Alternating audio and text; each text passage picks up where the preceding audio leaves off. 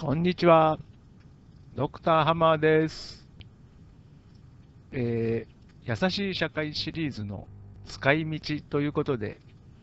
ちょっとこう、レクチャーっぽい話を始めさせていただいておるんですけども、まあ、あの前回ですね、その自分自身のその考えるプロセスっていうんですかね、それを一応こう形にしてみて、えー、自分自身で追っかけてみるということがですね、案外ですね、あのまあ、今後ですね、いろんな、あの方針があると思うんですけども、あの新たな可能性を探るとかですね、そういう立場におられる方々にはですね、えー、非常にあの有効な武器になるんじゃないかなというふうな話をさせていただいておるんですけども、まあ、このですね、あの自分自身のですね、あの考えるプロセスっていうものを、例えば自分でその声に吹き込んで、それを聞き直してみるみたいなのは、なんて言いましょうか、なんかこう、一人遊びっていうんですかね、あのなんだよそれって、それであの自分自身のことをよく知ってって、あのなんか、あたかもその自分のことを可愛い可愛いと、ですから、まあ、あの前回申しました通りですね、私たち一人一人ですね、このようにある、このようにその存在するということだけで意味ありますよというこうメッセージもしましたけども、なんだよ、結局一人一人自分のことをですね、えー、可愛がれってことかよ、みたいな、そういうあの印象を持たれる方もいらっしゃるかもしれないんですけども、あのこれは全くあのそういうことではなくてですね、あの私ども、えー、どう転んでもですね、やはりその自分以外の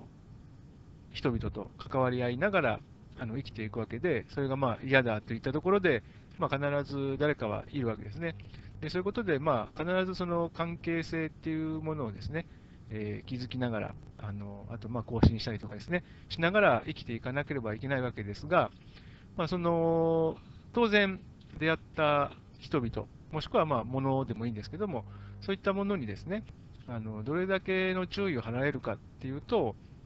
まあ、本当にその、パッとこう、把握できる情報なんてものは、まあ、誰でもですね、どんなに頭の切れる人でもですね、まあ、限られているわけですね。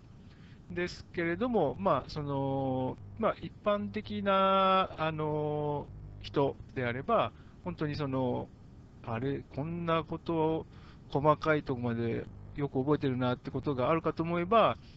なんかすごい大事って思われてる、なんかその彼女と初めて行ったデートのこととかですね、そんな大事なはずのことなのに全く覚えてないとかですね、そういうことが起こり得るわけですね。でただし、あのこの自分のですね、その考えるこうプロセスを追っかけてみると、でそういうことでですね、あの知りうることっていうのは、なんであの大事かと申しますとですね、まあ、間違ってもそのスーパーマンのようにですね、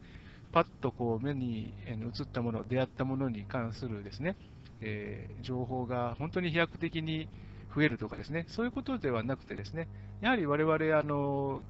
気づくか気づかないかによって、こう注意を引かれるか引かれないかによって、全然そのこうインパクトとか全然違うわけですよね。で、その、まあ、気づいたときにはですね、まあ、あのせっかく気づいた以上は、あのそこからずっとそのえー、より深くですね、あの知ろうとするチャンスなわけなんですね。で、それで、あのそれがその理解が広がるかどうかっていうその分かれ目になるわけなので、まあ、その時にですね、あの自分自身のですね、その考えるプロセスとかですね、そういうものをこう知っておくとですね、あの何でもしょうか、その自分がこうコントロールできること、できないこと、もしくはあのケースバイケースだと思うんですけども、あこれはあの自分の方がこう責任持ってですね、あの引き受けた方がいいなみたいなですね、そういうあの判断をしたりとかですね、そういったその、えー、考えっていうのは、どうしてもその私たち、あの個人個人というのはその、いくらその関係性で我々は社会を成り立たせているとはいえですね、やはり個人個人が単位で動いていることは間違いないわけですね。ですから、その、えー、一人一人でですね、あのどういったその方向で、えー、注意を控えたものに対してですね、考えを広げていけるかどうかっていうのは、本当にその、個人個人が自分のその癖とかですね、こう、興味とか、えー、あまり得意じゃないこととかですね、そういったことを知ってるかどうかっていうのですごく変わってくると思うんですね。ですから、あのあくまでもその自分の考えるプロセスを追っかけてみる、なるべくその形にしてですね、こうパッとこう想像できるようにするっていうその訓練なんですけども、それはもうあくまでもあの実地にですね、まあ、実地にと言いましょうか、その実際私たち生きていれば、いろんな人と出会い、でまあ、物でもそうなんですけども、え、いろんなものと出くわすわけですね。ですから、それに対して、こう注意が向いたからにはですね、そのどれだけこう手厚いそのケアというんですかね、そういうものをこう降り注がせることができるかどうか、でそういうものをですね、なるべくその手厚くするためにですね、あの非常に大事なことですよっていうことで、あの私たちですねな、るべくその自分のその考えるプロセスっていうものは、えー、なんとなくでもいいので、こう掴んだ方がいいのかなということを考えてるんですね。ですから、まあ、あの間違ってもそのナルシシズムっていうんですかね、その自分だけの世界をですね、えー、形作って、それであの何て言いましょうか、こう夢のような世界で生きなさい、空想の世界であの生きていきなさい。みたいな、そんなことを言ってるわけじゃなくて、全くその逆でですね、あのよりよくですね、そのより良い関係をですね、あのより多くの人と築くためにもですね、えすごくその、まずはその自分がどういうふうな考え考え方するのかなとかですね、そういうことをこう把握しておくっていうのはすごく大事ですよと、まあ、そういうことを考えているわけなんですね。